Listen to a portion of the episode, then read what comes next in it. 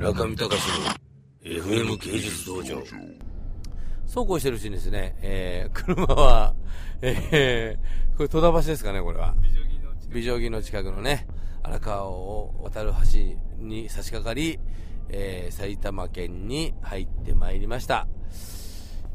まあ本当にねあの坂上さんありがとうございました本当今日はね。えー、でもまあこうやってまあね、ありがとうございましたって言いつつも、あの、録音機を回してれば、またなんかね、坂上さんが喋り始めるんじゃないかと思って、一応止めないようにしておきますけれども。毎日、毎日夜なんですか、でも？違います、私は、え？っと、2週間昼で、2週間夜で。普通、一般的なタクシードライバーっていうのは、あの、1日に大体20時間くらい働いて、うん、で、1ヶ月に12勤務とか13勤務をするんですけれど私が一番最初に入ったタクシー会社が日光マイクルという会社で今もう日本交通に吸収されてしまってないんですけれどもそこであの始めた時にその今日本交通の川鍋一朗という社長が起こした会社なんですけれども日勤と、まあ、昼の勤務と夜の勤務を半分ずつやることによって集中して働き、まあ、よりいいサービスができるんじゃないかというところでそのシフトで働いていたんですねでこのハロー東京という会社に3年前に来たんですけれどもそのスタイルを採用させていただいていて私としてはやっぱり家に帰ってきちっと寝てまた起きて12時間くらい働くんですけれどもそのシフトの方が安全性っていうのは確実にアップしてると思います。